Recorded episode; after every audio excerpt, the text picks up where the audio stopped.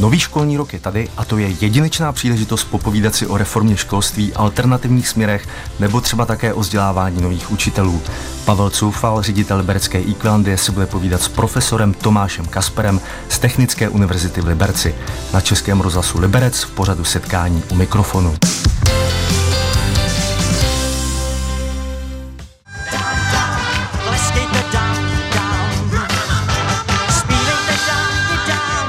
Posloucháte Český rozhlas Liberec a u mikrofonu se setkali profesor Tomáš Kasper a Pavel Coufal, ředitel Liberecké Equalandie.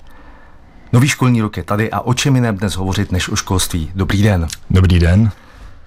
Tomáš Kasper působil na několika českých a německých univerzitách, kde získal vědeckou hodnost profesor je podepsán pod celou řadou odborných publikací, které spojuje zejména školství v meziválečném Československu, srovnávání českého a německého školství, alternativní proudy. Učí na Filozofické fakultě v Praze, ale hlavně je vedoucím katedry pedagogiky fakulty s těžkým názvem, totiž fakulty přírodovědně humanitní a pedagogické technické univerzity v Liberci. S manželkou vychovává v Liberci dvě děti. Říkám to správně? Výborně, moc děkuji za pozvání. Tak, my dva jsme chodili do školy někdy v 80. 90. letech. Když se podíváte na současnou školu, jak moc se toho změnilo od té doby, co jsme do školy chodili my? Tak eh, nekladete jednoduché otázky. Samozřejmě eh, odpovědět jednoduše na takto postavenou otázku znamená trochu zjednodušovat. Eh, změnila se hodně a změnila se v úvozovkách i málo.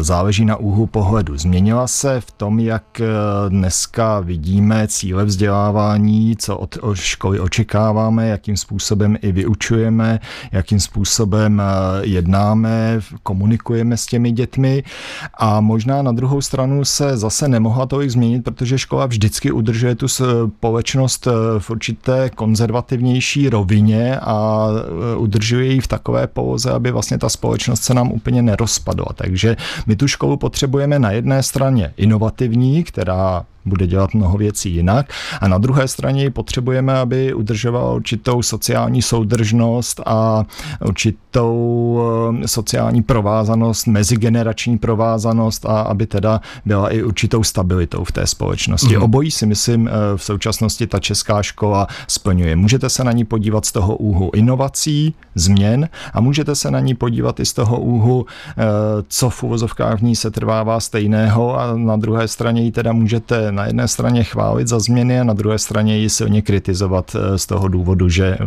v ní nacházíte mnoho stejného, jako jsme chodili my v 80. letech. Mnohdy se hovoří o tom, že vlastně to vzdělávání za socialismu bylo kvalitnější, výsledky v matematice a v různých předmětech byly lepší. Dá se to takhle zjednodušit? Myslím si, že eh, musíme být velmi opatrní, že se to úplně takto zjednodušit nedá. Samozřejmě ty mezinárodní výzkumy i dnešní PISA, TIMSy a další, které vlastně se zaobírají právě tím srovnáváním i mezinárodním, eh, jednak eh, mezi evropskými státy, ale i globálně celosvětově, poukazují, že jsme skutečně v počátku měření na konci 90. let, počátkem 21. století na tom byli velmi dobře z hlediska matematické a přírodovědné gramotnosti a stále do jisté míry jsme. A tudíž tady muselo skutečně být velmi silné kvalitní dědictví v mhm. oblasti toho vzdělávání právě eh, tak, jak eh, naznačujete. Na druhé straně, eh, když to porovnáme s dalšími v uvozovkách čísly, když bychom se chtěli držet těch statistik, tak se ukazuje, že oblíbenost té matematiky a přírodních věd není velká u českého žadstva. Také jsou tam poměrně velké rozdíly v uvozovkách genderové, chlapci, dívky a také tam máme vlastně ty nůžky rozevřeny podle škol a podle vlastně i sociálního zázemí žadstva. Takže my do jisté míry nemůžeme být tak spokojeni s tím, že bychom řekli, ano, tenkrát to bylo všechno v uvozovkách dobré, teď se to vlastně zhoršuje. To bychom eh, opět zase zjednodušovali. Na druhou stranu nutno eh, skutečně říci, že eh, to vzdělání, které nabízela matematika a přírodní vědy v 80. letech, mělo v určité oblasti velmi dobré výsledky tak výsledky někdy byly dobré, někdy byly horší. My máme povinnou školní docházku a k povinné školní docházce se váže i naše otázka, kterou zodpovíme nakonec. Kolik let v současnosti má povinná školní docházka? Český rozhlas Liberec, rádio vašeho kraje.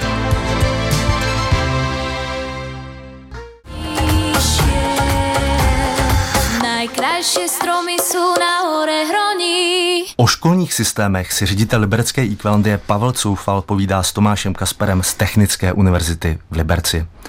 Tomáši, vy jste s manželkou napsali krásnou knížku Nová škola, která se věnuje reformě školství. Ne tedy té současné reformě školství. Jak to je? Ano, je to eh, kniha, která vlastně rekonstruuje velmi zajímavé snahy českého, nebo musíme říci spíše československého učitelstva eh, v období mezi válkami a vlastně poukazuje, jak hluboce zakořeněná tradice reformy školství v té československé pedagogické, dneska tedy české pedagogické diskuzi je. Takže ta oblíbená první republika. No, je to trochu oblíbená první republika, ale ona za mnoho vděčí ještě v uvozovkách i té monarchii. Učitelstvo hmm. vlastně už v 90. letech 19. století a před vznikem Československa bylo velmi aktivní v těch otázkách reformy školy.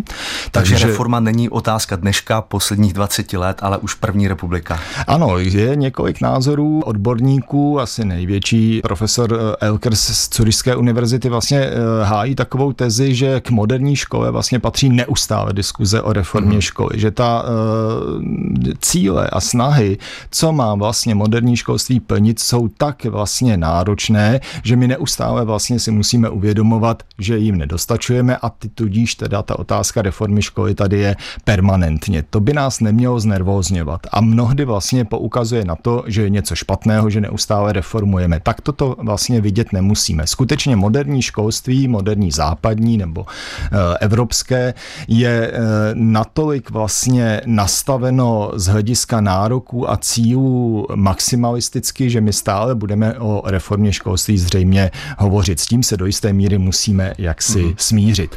Ale ta meziválečné období e, jenom nehovořilo, ono velmi také vlastně e, se snažilo o to realizovat prakticky a konkrétně ty reformní návrhy, zejména takové e, důležité aspekty, které nazývali oni tenkrát činnostní škola, činnostní vyučování a zároveň škola, která bude vlastně vést toho meziválečného občana, budoucího občana právě k ideálům a myšlenkám demokracie. To byly skutečně velmi důležité aspekty. A to centrum bylo ve Zlíně?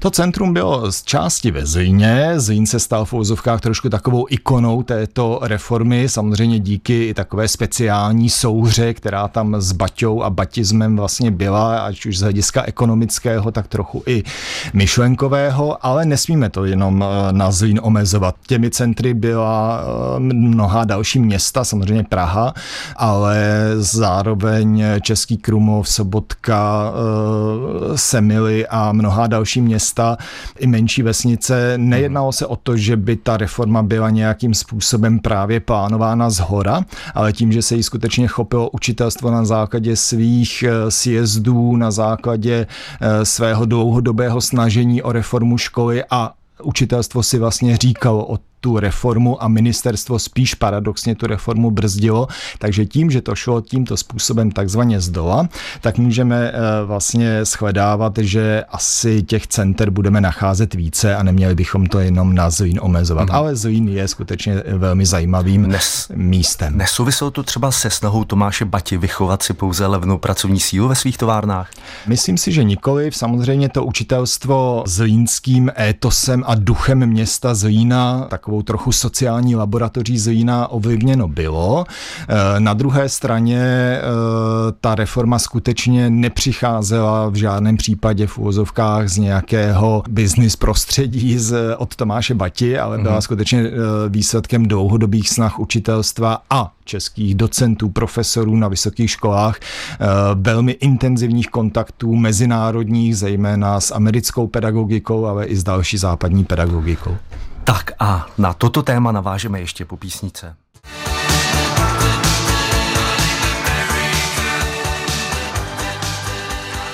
Moje jméno je Pavel Cufal, jsem ředitel Liberecké Equalandie a s Tomášem Kasperem, vedoucím katedry pedagogiky, teď v setkání u mikrofonu probíráme naše školy. Vrátíme se zpátky k těm zlínským školám. Co by ty školy mohly dát dnešním školám? Co by jim, v čem by je mohli inspirovat? Určitě by je mohli inspirovat v tom, eh, že dokázali v uvozovkách přetavit a přepsat eh, tu vzdělávací cestu žáků a vůbec průběh toho vyučování velmi činnostně. Eh, jejich základní otázkou činnostně? Mm, bylo, jak vlastně to dítě samo poznává nebo žák poznává a jak je tedy vlastně naším úkolem učitelstva koncipovat tu výuku tak, aby ten žák byl tím, kdo odchází v uvozovkách z té školy unavený a nikoliv my učitele. To znamená, ten žák měl skutečně mm-hmm. aktivně poznávat, vyhledávat, srovnávat, zobecňovat, analyzovat, diskutovat ve skupinovém kooperativním vyučování, zároveň potom vlastně prezentovat ty výstupy, zároveň o nich samozřejmě výrazně i pochybovat, eh, být veden vlastně k tomu, že nevždy třeba ten jeho výsledek je jediný mm-hmm. správný a tak dále. Takže ta činnostní výuka vlastně byla postavena na skutečně aktivním řešení otázek či problémů, rozvíjelo se tam hodně projektové vyučování a to byla jedna rovina, která by nás mohla velmi oslovit a to učitelstvo si dávalo velkou práci a velkou námahu, aby vlastně rozvíjelo to vyučování tímto směrem. Tou druhou rovinou, o které učitelstvu hodně šlo, eh, byla skutečně v úvozovkách péče o žáka. To je téma, které dneska hodně ze školství vymizelo, ale musíme to je ten si... jak se dnes říká Dneska moderně. se trošku eh, to dá v uvozovkách schovat po ten well-being, to znamená, aby těm žákům eh, ve škole bylo také určitým způsobem dobře. Vy jste a zahájil, také. A učitelům také, pardon, ano, určitě. Vy jste ten rozhovor zahájil vlastně trochu tou otázkou výsledků, vzdělávání a měření a tak dále. A právě ty nás velmi často strhávají do toho výkonu a méně vlastně upozorňují na to, že i ta škola je nějaký v úzovkách sociální organismus, kde spolu musíme být, kde se to musíme naučit a kde nám v úvozovkách spolu má eh, být i dobře. A učitelstvo vlastně tuto jakoby péči o sebe a zejména o žadstvo vidělo jako velmi důležitou součást. Byla to ale i péče tenkrát sociální, protože samozřejmě sociální situace mnohých žáků nebyla vůbec jaksi e, dobrá a bylo zapotřebí vlastně e, i pomoci v tomto ohledu. A dalším e, důležitým bodem samozřejmě byla ta otázka zakořenění mm-hmm. těch demokratických ideálů, čili ve škole se nemělo o demokracii učit, ale měly být rozvíjeny tenkrát školní parlamenty, školní časopisy, školní noviny, eh, mnoho školních kroužků a tak dále, kde vlastně to žadstvo se té spolupráci a dodržování určitých norem, řádů, eh, pravidel vlastně naučí a také si samo dokáže vlastně eh, hlídat dodržování těchto norem. Krásné myšlenky, ale pak to přerušila druhá světová válka a příliš se na to asi nenamázalo.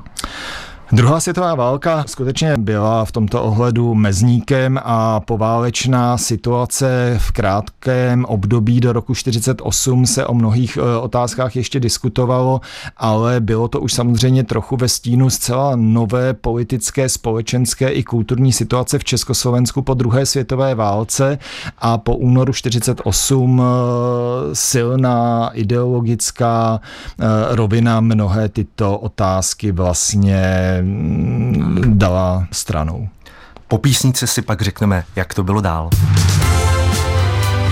Český rozhlas Liberec, rádio vašeho kraje.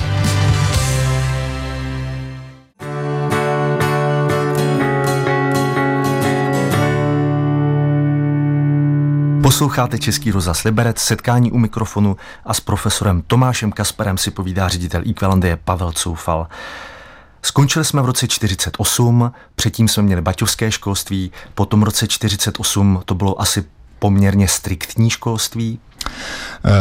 V 50. letech samozřejmě i to české, respektive československé školství eh, bohužel čekala velmi silná etapa sovětizace školství, jak v té oblasti pedagogické teorie, tak do jisté míry i školské zákony, eh, které byly přijaty reformovali tehdejší československé školství výrazně podle modelů sovětských, až tedy v uvozovkách konec 60. let a liberální diskuze před pražským jarem e, otáčí mnohým a přivádí zpět vlastně i pozornost k myšlenkám, které právě e, to československé učitelstvo e, dlouhou dobu hájilo, rozvíjelo a samo se o ně zasazovalo. Musíme si vlastně uvědomit, že vlastně ještě ta generace toho meziválečného učitelstva v uvozovkách tady byla a mohla vlastně o svých zkušenostech přímo hovořit, mohla na ně znovu upozornit. No ale jak víme, vstup sovětských vojsk a vojsk Varšavské smlouvy, který tedy ukončil v úzovkách reformní proces v Československu a nastolil opět v úzovkách kormy do normalizace, tak vlastně tuto svobodnější či otevřenější diskuzi opět znemožnil. Tak čas oponou trhnul, přišla divoká 90. léta, všechno se vyvíjelo různými směry a my tady máme dnes nějaký školský systém a máme před sebou také dokument eh, Strategie vzdělávání 2030+, který má znovu reformovat české školství.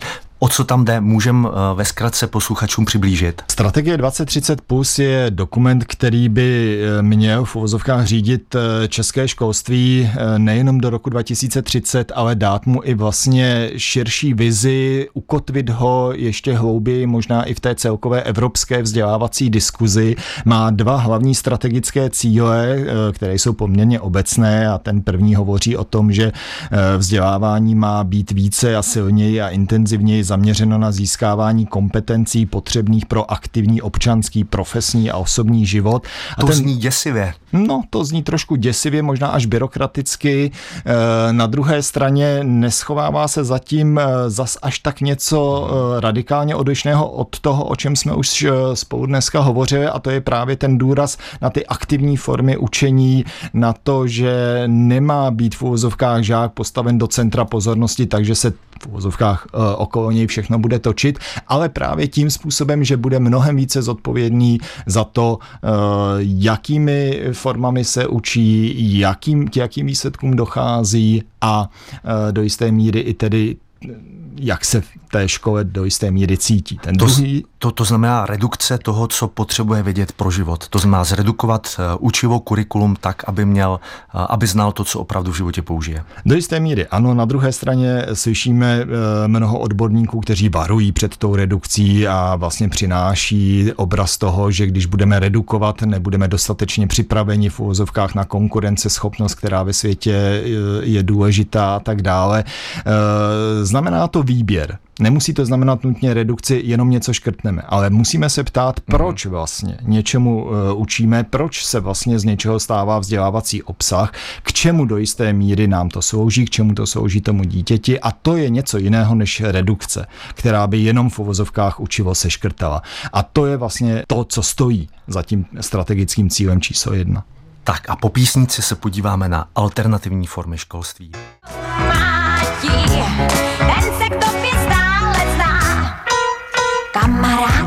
Na Českém rozhlasu Liberec v setkání u mikrofonu povídám o českých školách s pedagogem, učícím pedagogy, profesorem Tomášem Kasprem. Moje jméno je Pavel Coufal.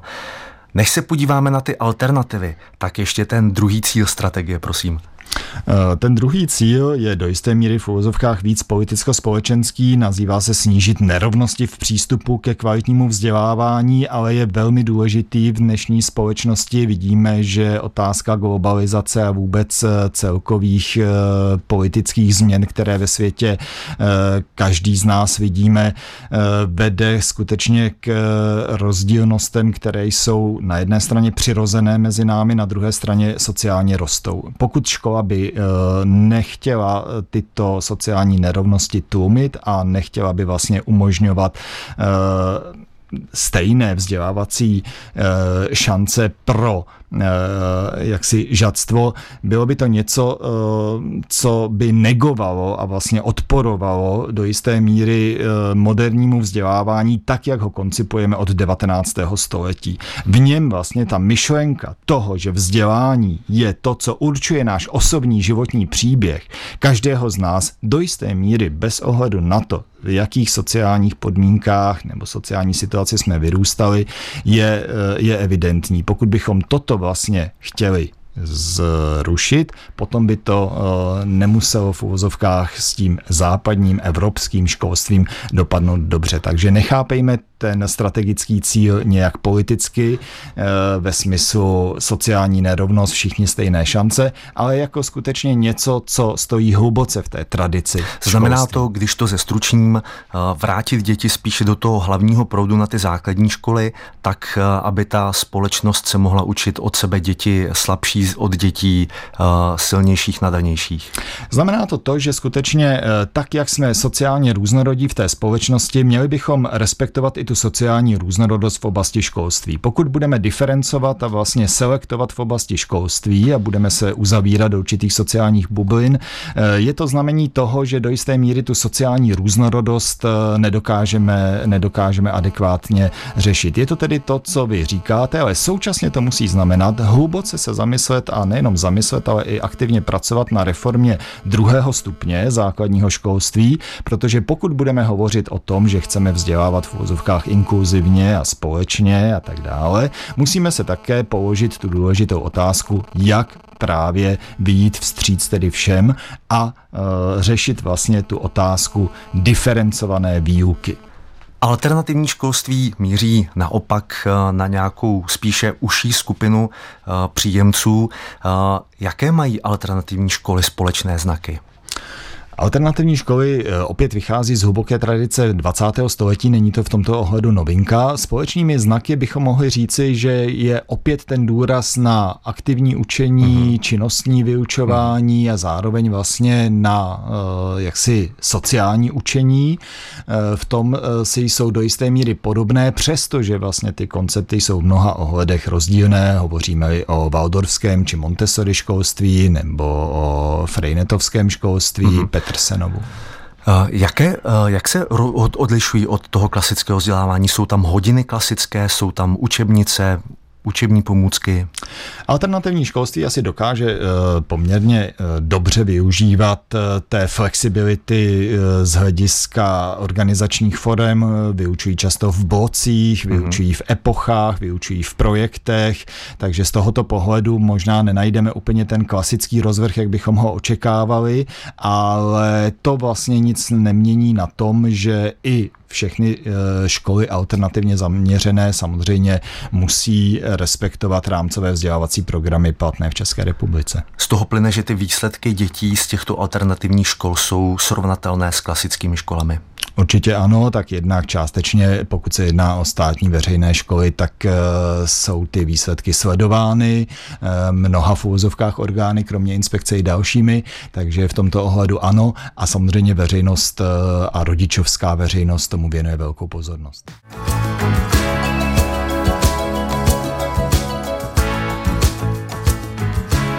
Tomášem Kasperem, profesorem působícím na Technické univerzitě, si o našem školství povídá ředitel Equalandie Pavel Cufal a na stanici Český rozhlas Liberec se v našem závěrečném vstupu podíváme na začátek, tedy na přípravu nových učitelů. Vrátím se zpátky k té alternativě. Když se chci stát valdorským učitelem, co proto musím udělat? Tak proto stát se valdorským či Montessori učitelem eh, v České republice je stále vyžadováno to, co naplňuje zákon o pedagogických pracovnících, čili pedagogické vzdělání vzdělání eh, magisterské a pak vás čekají eh, speciálně zaměřené kurzy, mnohdy vlastně od eh, společností antropozofických, valdorfských, Montessori společností, které vám vlastně umožňují mnohem více se ponořit hlouběji do těch zásad a principů těch alternativních směrů. Vaše fakulta, přírodovědně humanitní a pedagogická, to je velmi těžký název, připravuje nové pedagogy.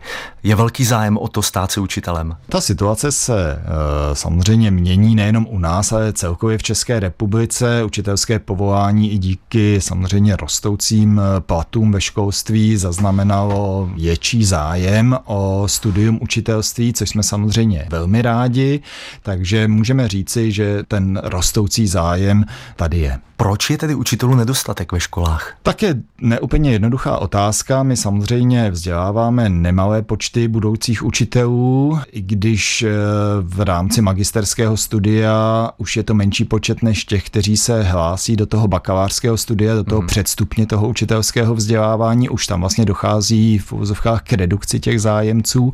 A potom samozřejmě zkušenost eh, ve školství a eh, na druhé straně x let praxe, které vedou k určit tému vyhoření učitelů a nemáme vlastně systém, který by do jisté míry právě i pečoval o to, aby eh, učitelé eh, neodcházeli a aby pro ně eh, učitelská profese zůstávala atraktivní jak odborně, tak zejména vůbec osobnostně a psychologicky, aby se vlastně nečer, necítili vyčerpání. Tak je to asi jako v každém povolání, je to velká výzva. Tomáši, díky, že jste přišel, zodpovíme ještě naši úvodní otázku. Kolik let u nás dnes trvá povinná školní docházka? Tak určitě většina posluchačů eh, si správně zodpověděla 9 let a musíme si hlavně uvědomit, eh, že ty kořeny eh, všeobecné vzdělávací povinnosti a to je důvěry v to, že vlastně vzdělání, povinné vzdělání je tím hlavním v uvozovkách motorem společenských, kulturních a také politických změn sahají až do osvícenské doby a samozřejmě, jak víme, k Marii Terezi k tomu slavnému zákonu z roku 1774. Děkuji za zodpovězení této otázky. Školní rok začíná, náš rozhovor naopak končí. A všem učitelům, žákům i rodičům tedy nezbývá, než popřát eh, klidný rok z Českého rozhlasu Liberec. Eh, se loučí Pavel Coufal a profesor Tomáš Kaspr. Naslyšenou. Děkuji za pozvání, naslyšenou. Český rozhlas Liberec, rádio vašeho kraje. Český rozhlas Liberec, rádio vašeho kraje.